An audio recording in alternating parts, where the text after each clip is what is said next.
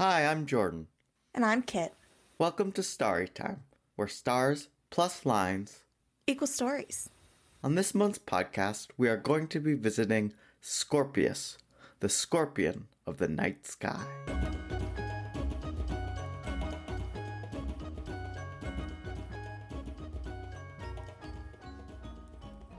Scorpius is the southernmost constellation in the zodiac, even though it lies across the celestial equator along with all the other zodiac constellations. Scorpius as a constellation predates our good friend Ptolemy and the ancient Greeks, though he, of course, did include it in his great...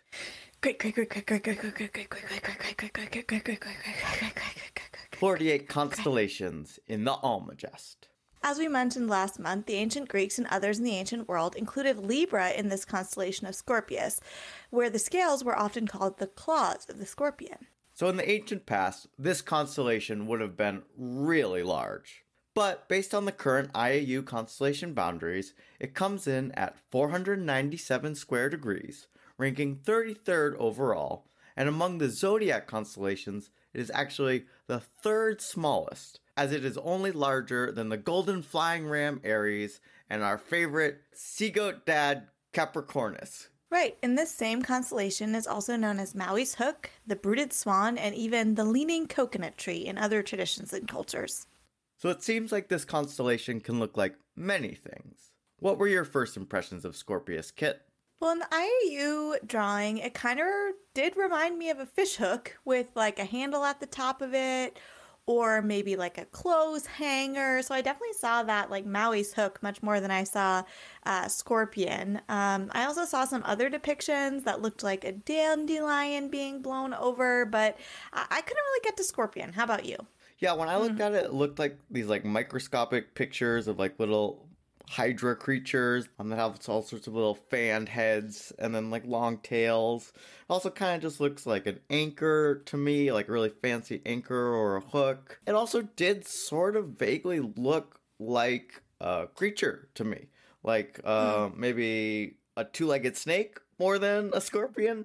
But I could see something that sort of reminded me of a stick figure of an animal, though scorpion might not have been my first guess. It definitely has some unique shapes relative to other constellations and polygons that we've seen, but I'm not sure if these particular uh, descriptions are going to help. So there are some other ways you can find it. Sure, it can be found between Libra and Sagittarius, and if you're someplace very dark, you can see Scorpius' tail near the center of the Milky Way galaxy. Mm-hmm, which is, of course, our home galaxy. It's visible between forty degrees and negative ninety degrees latitude, which means it's most visible in the southern hemisphere of the sky. So now we know where and when to find Scorpius. We have a vague understanding of what it looks like.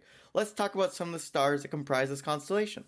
So the constellation itself is comprised of eighteen main stars, but to change things up a little bit, I think we're not going to go through all three of the brightest stars, and instead, I think we're going to talk about only the one brightest star and try out a new segment that we're calling Bayer's Variable Star. But let's get started with the brightest star in Scorpius. What is it? Tell us about it. Sure, Kit. The brightest star in Scorpius is, drumroll please, Alpha Scorpii. Bayer, it's a New Year's miracle. Good job, Bayer. Well, we shouldn't be too impressed because Alpha Scorpii is also known as Antares, and it's the sixteenth brightest star in the entire night sky. So, oh, low-hanging fruit there. Gotta win the easy ones, Bayer. But yes, Antares is the I A U designated name, which means anti-Mars or rival of Mars. But it's sometimes also called the heart of the scorpion. The system itself is actually a double system that's assumed to be a binary. The system has a variable apparent magnitude of zero point six to one point six, and the system is between five hundred fifty and six hundred four light years from the solar system, depending on the source you're actually looking at. It's comprised of an extremely large red giant star that is seven hundred times the diameter of the sun, as well as a main blue-white sequence star. Antares is also represented on the flag of Brazil. Given the brightness of Antares and its reddish hue, it's probably not a surprise that the ancient Egyptian, Chinese, and Babylonian astronomies mentioned this specific star, And I'd also point out that this star is actually larger than perhaps the more famous red giant of the night sky, which is the star Betelgeuse, which is located in the constellation Orion. Spoilers! We'll get to you soon enough, Orion. And maybe a little bit today. Before we get to our new segment, though, I want to just give a quick shout out to Lambda Scorpii, or Shaula, from an Arabic phrase meaning raised tail, because it's it's the second brightest star in Scorpius. Well, you ruined Bayer's streak of going one for one. Um, I had to be done because this star is actually the twenty-third brightest star in the sky, so I just wanted to give a yeah, little love there. Yeah, definitely deserve a shout out. But okay, let's get to our new segment, Bayer's variable star. The premise of this segment is we're going to work our way through the Bayer-designated stars in the constellation each month. So this month, we'll start with Beta, and then next month, we'll talk about Gamma. Yeah, so the basic idea is that we will talk about the brightest star and then also kind of work our way through some of Bayer's designated stars, which may or may not be very bright, as the case may be. Before we get into discussing Beta Scorpii, though, I want to just make a note that the title of the segment is kind of misleading because variable stars, which actually include stars like Antares or Alpha Scorpii, um, are basically ones that have changing apparent magnitude over time.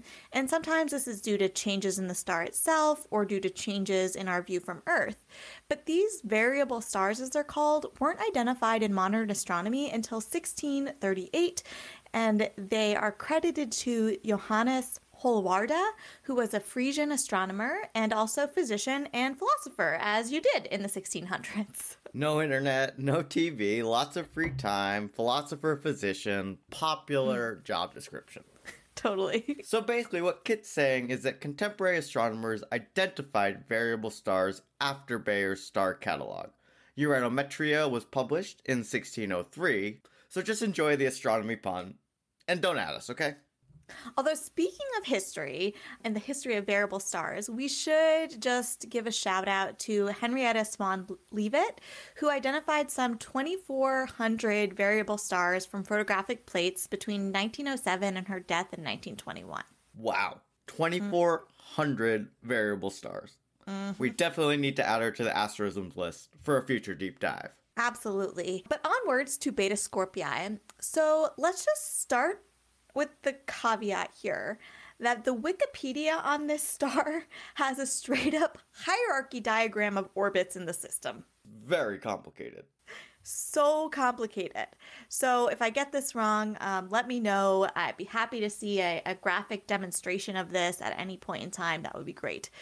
But as far as I can tell, there are two interrelated systems called Beta one Scorpii and Beta two Scorpii, which together have a combined apparent magnitude of two point five. So Beta one Scorpii and Beta two Scorpii are two systems that orbit another, but each of the two systems are comprised of three stars. So six stars total. And then there's also a seventh star called Beta Scorpii D, which seems like one of those close but not part of the orbit situations. And then to add even more complexity, some people have theorized that the two systems, each of three stars, also have a, an additional star that we haven't seen yet or haven't seen evidence of yet. So we're talking about a minimum here of seven stars and mm-hmm. possibly perhaps even nine stars. Yeah, there's a lot going on. A very wild.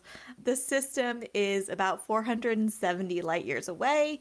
It's estimated to be about six million years old. And the largest parts of the system are much more massive than the sun at ten and fifteen solar masses. Large and in charge. That's my summary of this system. I don't know. It seems like it would be a pretty big competitor for Gold Star of the Month, Kit. Oh, don't you worry. I got something exciting planned. Oh, I'm excited. Let's take a quick break and we'll come back to learn about Kit's Gold Star of the Month.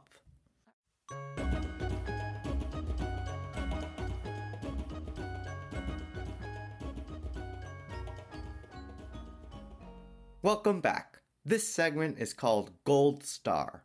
In this segment, we alternate picking the star or space object in our constellation of the month mm-hmm. that captures our mind, our heart, and our mm. soul. Mm. This month, Kit, you're up. So what was your choice? So even though Scorpius is a relatively small constellation among the other zodiac constellations, as you mentioned at the top of the show, there are still some pretty cool space objects to choose from. So for example, there's Messier eighty, which is one of the first discoveries of Charles Messier.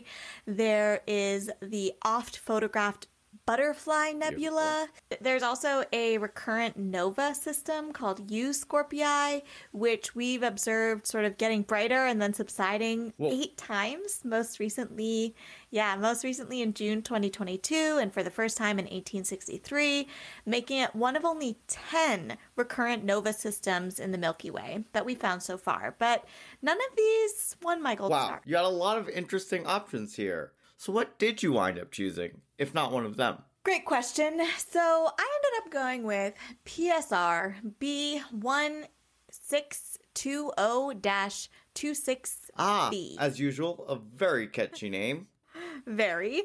It is an exoplanet that has the informal nickname Methuselah. Luckily, that is much more memorable. But wait, I seem to remember, isn't Methuselah in Libra? So this is a good question. So there is a star called Methuselah in Libra, lo- located in the constellation Libra, which is actually H D one four zero two eight three. As we all, as we all know. But this, as we all remember and can definitely memorize, but this exoplanet has the same unofficial nickname. All right, so what's so special about this exoplanet? I assume it must have to do with its age, right? Given its connection to the biblical figure? Exactly. So Methuselah is the exoplanet, not the star, is estimated to be twelve thousand four hundred light years from Earth. And the planet is estimated to be twelve point seven Whoa. billion years old. That's almost as old as the universe, which is, what, thirteen point seven billion years old? Wow. So it must have formed really early on in the universe's history. Yes, so it's extremely old. And there's some other interesting things about this exoplanet. Um, the first is that it's located in a circumbinary orbit. Circumbinary, which means it orbits two stars? Yeah, so usually what's happening in these systems is that there's two stars in a binary system. So the two stars are orbiting each other, and the planet orbits them both um, at a further distance away. And this is obviously in contrast to a planet like Earth that orbits a single star. But it's also possible for there to be binary star systems where a planet orbits only Whoa. one of the stars. So in this case, what's happening is there's two stars um, in an orbit together, and Methuselah orbits around both of them on the outer perimeter. And this okay. is the good part. The two stars that it's orbiting? Yeah. A Whoa. pulsar and a white dwarf. Whoa, so that kind of makes Methuselah like one of these zombie planets from your gold star in Virgo. Yeah, so just a quick reminder, right, that a pulsar is a neutron star and a white dwarf is a collapsed star. So basically these are like dead slash dying stars slash deadish stars. So it probably stars. means Methuselah wasn't part of this system originally. Exactly, because it would have been sort of blown away during one of these events, either the collapse mm-hmm. for a white dwarf or the, or the pulsar. Um, so the current thinking is that the planet formed around the white dwarf after it had become a white dwarf, and then the system was caught by the neutron star. The wow, star. Methuselah, what a journey you've been on. Welcome to the Gold Star of the Month Club to perhaps our oldest member, Exoplanet P S R mm. B one six two zero dash two six B, our guy, Methuselah.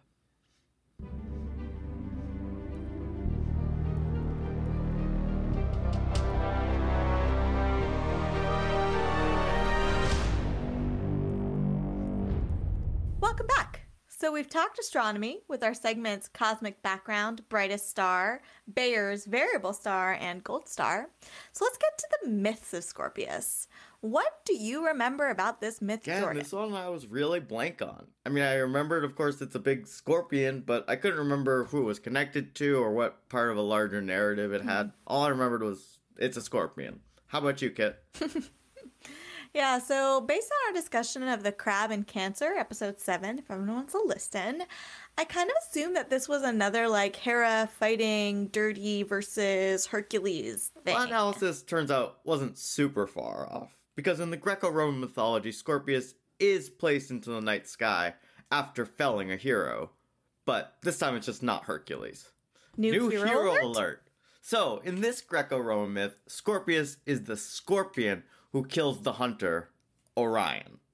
Since Orion has his own constellation, we'll explore his business another time. But suffice to say, he's a hero much like all the other ancient heroes. Probably not actually that great of a dude, but venerated nevertheless. Yeah, I mean, just remember Pollux and Castor, our dude bros in Gemini who stole their cousins' wives, or Achilles, who not only kills, but just, like, desecrates Hector's body in the Iliad. So some of these heroes are a leave a little bit to be desired. So keep that in mind as we keep going. Yeah. So there are a few differing versions on how the Scorpion and Orion came to be connected. First, in Hesiod's work, The Astronomy, he tells us that Orion, who was friends slash more than friends slash not at all friends with the goddess Artemis, is out hunting with Artemis and her mother Leto, and states that he will kill all of the creatures of the world. Gaia, the goddess of Earth and a primordial being, overhears this and doesn't take too kindly to this blatant display of hubris and this threat, and she sends a giant scorpion to kill Orion. Artemis and Leto then ask Zeus to put Orion and the scorpion in the stars, in memorial, or as a reminder of the perils of excessive pride.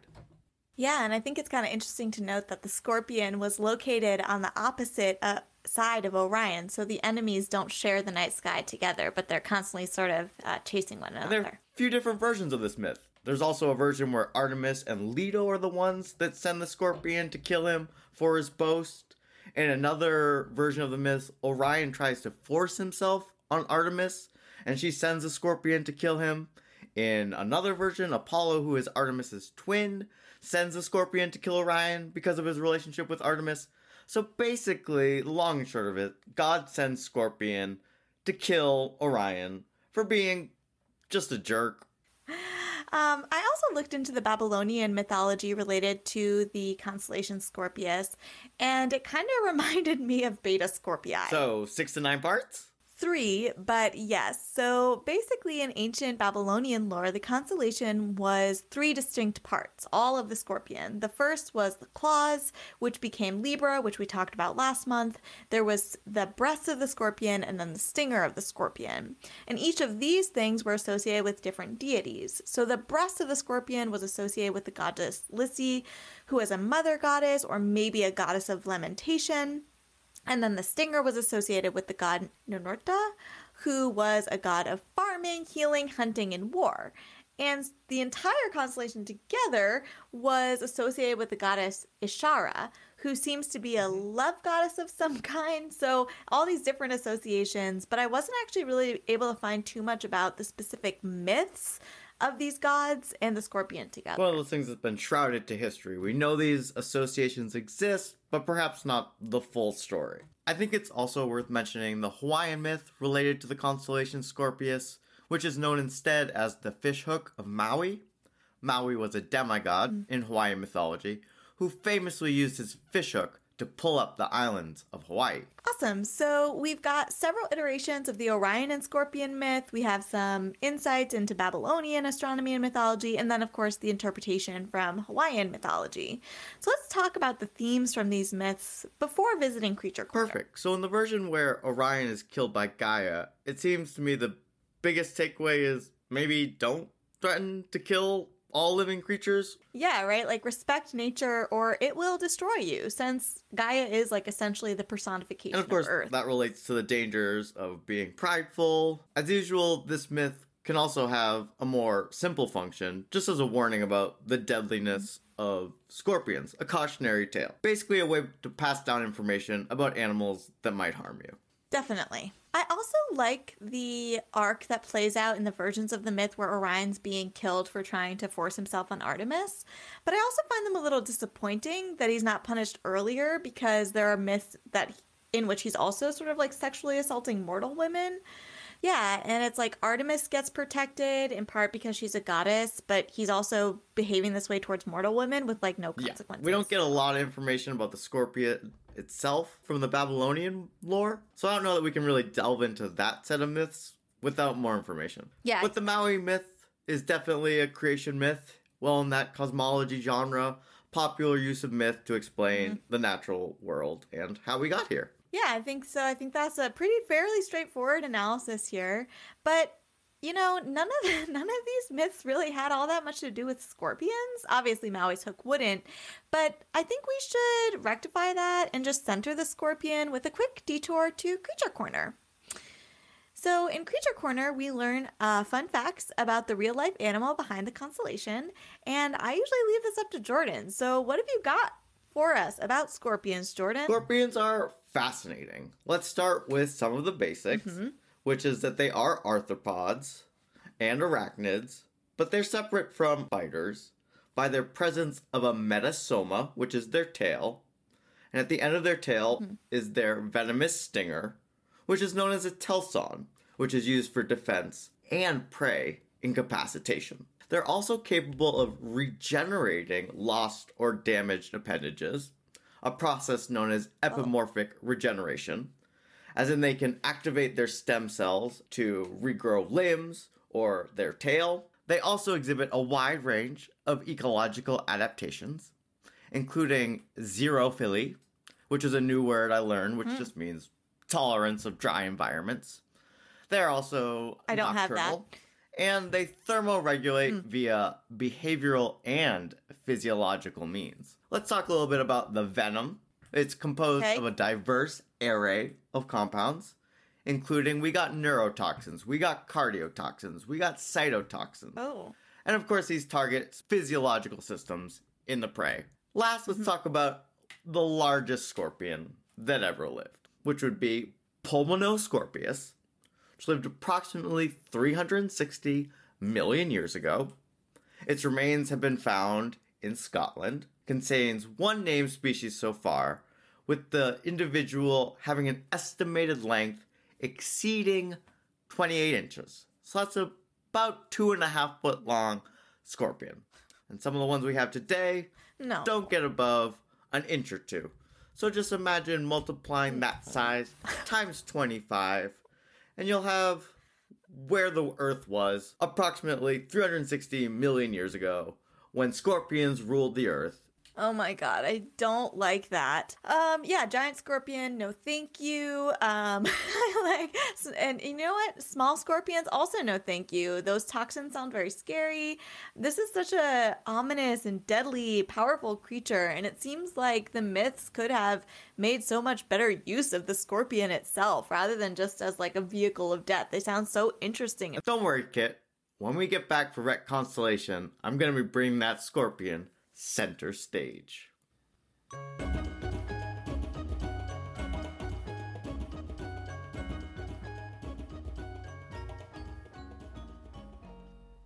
Welcome back to our segment, Rec Constellation. In this segment, we reimagine, reboot, and revise the myths of our monthly constellation in the hopes of modernizing, subverting, or deepening the story of our monthly constellation. Or sometimes we just try to make them less cringy. So you gave us a little bit of a teaser before the break. Uh, so I want to know all about how the scorpion is taking center stage in your Rec Constellation. In my Rec Constellation, the story goes, Zeus, of course, is known for his jealousy and cruelty. And he often de- punishes those who defy him. And one day, the giant scorpions, which were much larger and more venomous than the ones we know today, learned of Zeus's secret plans to punish a group of humans who had dared to speak out against him. How do they learn? Maybe Gaia tells them. Maybe Artemis mm. tells them. Determined to protect their fellow mortals, the giant scorpions bravely stand up to Zeus and fight to defend the humans who are protesting his reign. Despite their valiant efforts, however, the scorpions were no match for Zeus's divine powers, and he struck them down with his lightning bolts. But the scorpions' bravery did not go unnoticed, and the humans they had protected vowed to honor their memory. They gathered the bodies of the fallen scorpions and petitioned the Olympic gods to have them placed in the sky, where they become scorpions, frozen forever in heavens as a reminder of their selfless sacrifice. From that day on, the people of ancient Greece told the story of Scorpio and the giant scorpions to their children, celebrating the bravery and heroism of these noble creatures that came to man's need, and warning them of the danger of Zeus's wrath. Mm, I love it. Scorpion mm. protectors. Um, I love the idea of the natural world, like rising up against Zeus. We mortals the, unite. The story and the story being about the dangers of Zeus's mm-hmm. temper. And honestly, it seems completely in character for Zeus to kill the scorpion on one hand and then on the next day to put it in the sky because he is nothing if not very fickle and temperamental. I mean, you get Zeus. What was yeah. your reconciliation of the Scorpio myth, Kit? Well, I kept it really simple. Um, I liked your retcon of just, like, leaving Whoa. out Orion altogether. But in mine, but in mine, I decided to retcon the version of the myth where Orion is killed for trying to assault Artemis.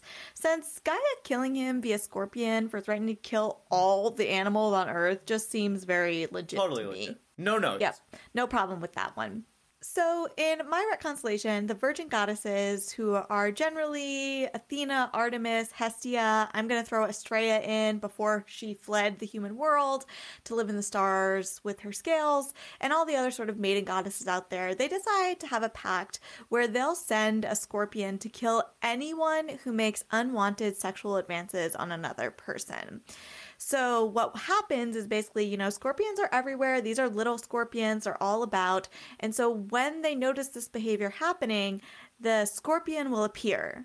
And if the person doesn't stop, the scorpion will strike them dead. So they sort of get a little bit of a warning, but it's kind of like with a mountain lion. Like mm-hmm. when you see it, things are bad. Like, like you probably are not going like almost yeah, to it. It's, you're, you're on death's door. So in this case, Orion would have been killed much earlier in his life before he even threatens to kill all the animals. And so the collection of goddesses decide to put Orion and the scorpion in the sky just to remind the world of the deadly consequences of that kind of I mean, can we make this happen in real life, though? Great retcon. Love it. Mm-hmm. Love that we both took it in very different directions from the original myth. Yeah, and if anybody has any Scorpius retcons they want to share, feel free to send them our way. We love to read them, so send them our way if you have them. Always love reading your retconstellations.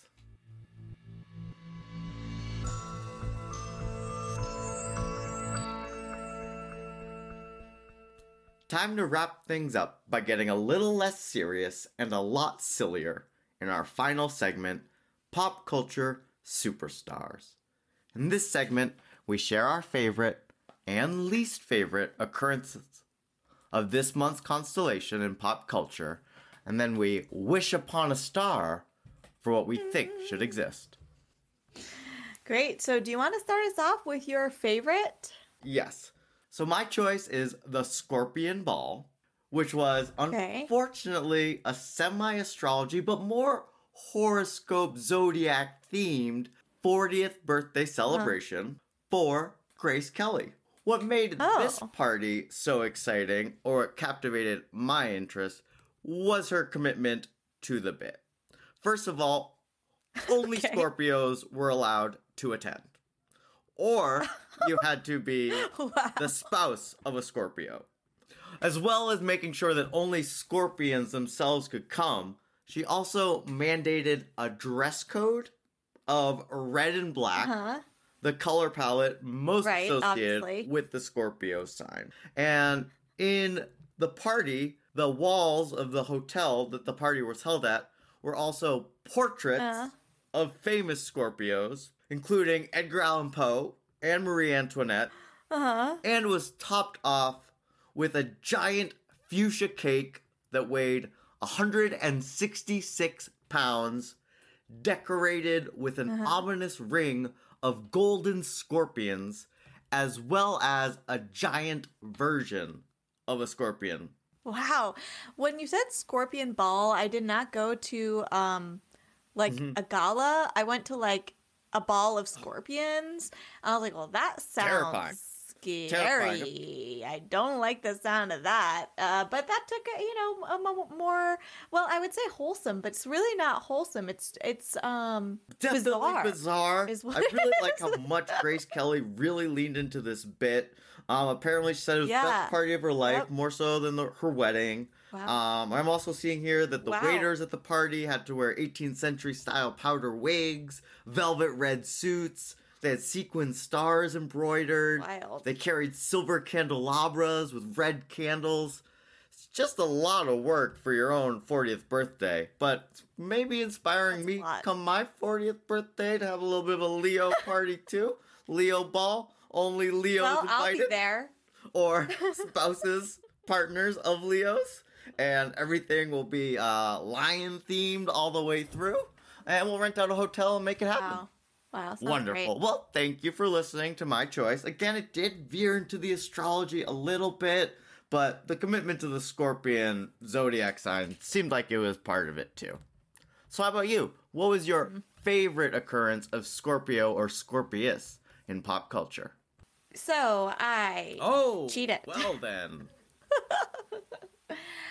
I decided, you know, there wasn't a lot to choose from with Scorpius. Um, we didn't mention that at the top. I feel like we say that a lot, but I expected more for Scorpius just because it's a really good name. Like, it's a very, um, yeah, it's got a, it's got a good sound. So um, I have I have a, a a real choice, but then also mm. a cheating choice. So I'm going to start with the cheating choice, and then I'll tell you what I, the other one I found. Um, so... Scorpius, the constellation, as we mentioned, is also known as Maui's Oh, it fish. Is. And I am quite fond of Maui's fishhook appearance in the hit Disney film. Oh, one Moana. Of my top three Disney films. Great choice. Tell us more. Especially when discussed in the song mm. Shiny. What a terrible performance. Get the hook. You don't swing it like you used to. Bad. And that's my my favorite um, appearance of Scorpius as Maui's fishhook. I don't think that's cheating at all. I think that's a great way of expanding our pop culture to incorporate different mythos. Yeah. Um, I did also find a board game called Scorpius Freighter, and it sounds sort of like... like Star Wars-y, you know, it's like, it's set in the Scorpius mm. system. I don't know A or B, uh, or sorry, I don't know if it's Beta one or Beta two Scorpii, but it sort of sounds like a, like you're a rebellion and you have to sort of like help get re- resources to fighters. Um, so that kind of looked interesting too. Um, but uh, Maui's fishhook in Moana was my top choice. All right, Kit, I think we both came up with some pretty good favorite pop culture appearances of Scorpius. Now let's get to our least favorite. Well, I think that I have to preface this by saying it's not spelled the same mm-hmm. as... Is yours spelled the same as the constellation? No. I think we have probably have the same one. Yeah. Uh-huh. So we're obviously... We obviously have no choice but to choose Scorpius Rex, the season three antagonist of the hit show Camp Cretaceous. This... dinosaur, and listen, we are usually pro-dinosaur, mm-hmm. right? I, I I can't think of a better way to describe us, but this dinosaur, I, I don't know what it was. The arms, the front arms look like, like human arms, and the face just, it's just, I just, I I hate it. I just hate it. I hate it. I hate it. I hate it. It's an abomination, and we've been talking about it for years now, so this is kind of like, mm-hmm. trying not to discuss what our favorite and least favorite are, you know, behind the scenes here. So it'll be a surprise to us. But this time, it kind of was like, we've both known about Scorpius Rex. It's been an ongoing joke of how abominable yes. this creature is. And I don't think there was any chance I was going to like something less than that, no matter where I looked. So yeah, of course, this is a creature that exists in the Jurassic World franchise. It has a very mm-hmm. snub nose, jagged, uneven teeth. The quote mm-hmm. in the Wikipedia is that its mind has turned out to be as fragmented and unpredictable as its body. Yeah, and mm. it's just also def- described here as heavily deformed and grotesque. Like Kit said, it's not spelled the same, but if you do type in Scorpius Rex with an O instead of a U in Scorpius, you can take a look for yourself at this rather horrifying beast. Horrifying. So yeah, that's definitely my least favorite. I found some other stuff. You know, there's a um, there's a particle accelerator called Scorpius that's used for nuclear weapon development slash testing. There's a um, a villain called Vladimir Scorpius in a mm-hmm. James Bond novel of Love the it. Same name, Scorpius, um, who just seems like evil to be evil. But really, you know, like you said, we... we watched Camp Cretaceous together for the most part. And yeah, Scorpius Rex, just, ooh, just a tough hang. Um, so um, I think that's kind of, that's just uh, what it is, you know, and I think we just have to all move forward uh, and use the Scorpius brand for something better. Speaking of which, Kit, can we get to our last segment here? What Scorpius brand do you wish existed? So I, again, you know, just kind of kept this simple. I think it would be great if there was like a Scorpius stun gun. Mm. And it's like shaped, it's tiny, and it's shaped mm-hmm. like a scorpion. Uh, the tail's obviously the like stingy part. You know, it's not deadly in any way, but um, sort of like, you know, gonna just uh, persuade people to let you alone. Yeah, it's good for personal safety, somewhere between pepper mm-hmm. spray and a taser. Yeah, exactly. How about you? What are you wishing for for the Scorpius brand to do next? Well, when I was thinking about the Scorpius brand, I went back to our creature corner, and I remembered that mm-hmm. great new word I learned, xerophily, which means mm-hmm. tolerance for dry environments. And I was thinking, perhaps a Scorpius-branded sunscreen might be where it's at mm-hmm. for people with mm-hmm. very sensitive skin. So if you burn mm-hmm. easily, you put some of this Scorpius sunscreen on, and it's almost as mm. if you have the protection of the Scorpius against the burning sun. And it's like you'll be Ooh, able like to survive these dry and hostile environments. So that's the Scorpius Ooh, like brand that. that I wish existed. So we got Ooh, stun well, you guns, know I love an we got sunscreens. These sound great. You know, it's only a matter of time before one of these wishes comes true.